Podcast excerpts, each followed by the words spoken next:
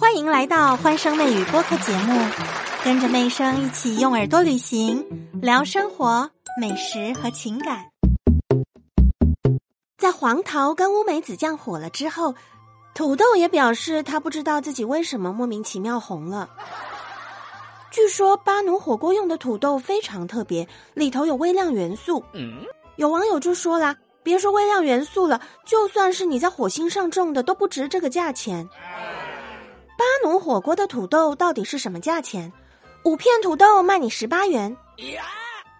最近很流行吃东西跟买东西都要拿着计算机嘛，所以我也很自然的拿起计算机就按了一下，18除以5等于这个土豆每一口是 3.6元，一口土豆3.6块，大家可以接受吗？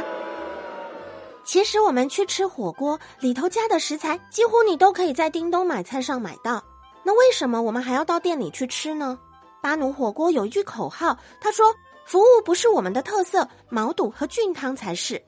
这句话很明显就是在跟竞争对手海底捞针锋相对。以最爱吃火锅的重庆为例，现在在重庆吃一顿火锅最起码也要80元，但是人均80的消费在重庆已经不算低，用这份支出来买食材，搭配一个火锅底料，在家里都可以轻松的搞出一顿像样的火锅来，何必去外面花那个冤枉钱呢？其实现在吃火锅的趋势就是那些我没办法自己在家里搞出来的味道，像百香果火锅啊，走酸甜口的，还有紫甘蓝火锅走发酵口味，据说喝起来有点像豆汁，还有人说像灭霸的洗脚水，而且是运动了一天的那种洗脚水哦。有几年前的辣条火锅，还有最近很红的冒烤鸭火锅，把冒菜跟火锅结合。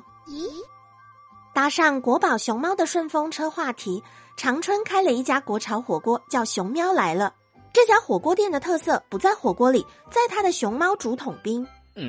去尝鲜的网友说真的太可爱了，远远的就看到熊猫。现在我们吃火锅吃的是一种情怀，体验一种氛围，还有的火锅店甚至给客人和服的体验，整个装潢墙壁上都是一些和风的插画海报，5颜6色的风铃让我们想到夏目友人帐。进到餐厅吃火锅可以换上日本的和服，小哥哥小姐姐服务的时候都是穿着木屐，这又让我想到台湾必胜客之前推出的披萨，香菜皮蛋猪血糕披萨，结果一炮而红啊，红到国外。超狂的必胜客又再推出升级版加码，香菜猪血糕5更肠旺披萨。吃的是一种新潮，吃的更是一种情怀。在餐桌上加温的并不是火锅料的本身，而是同桌的人彼此之间新的温度。没有一顿火锅不能解决的事情。同样500克的土豆在其他家火锅店怎么卖呢？海底捞卖 32.15元，凑凑卖 32.19，巴奴火锅比较贵一点点啦， 33.76， 其实相差不大。不过巴奴火锅却搭上顺风车，在这个风口意外的走红。到火锅店吃土豆一口要3块，这里就有探店的美食博主帮大家做出整理啦。就以海底捞火锅店为例，给大家算出了我们每吃一口要从口袋里掏出多少钱呢？如果你吃的是精品肥牛，这个是最贵的哦，一口就要将近4块，是 3.89元。吃毛肚一口要 2.9元，吃新西兰羊肉一口 2.58元，黄喉也是 2.58， 牛肉吃一口 2.46元，草原羔羊肉吃一口 2.38元，鸭血便宜一点点，一口 2.22元，捞派肥牛 2.2 元一口，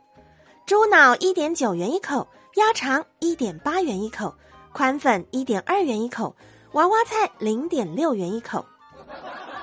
刚刚讲的这些都是一口价哦，牛羊肉的价格偏高一点，最贵的就是精品肥牛，一口肥牛等于1瓶果粒橙。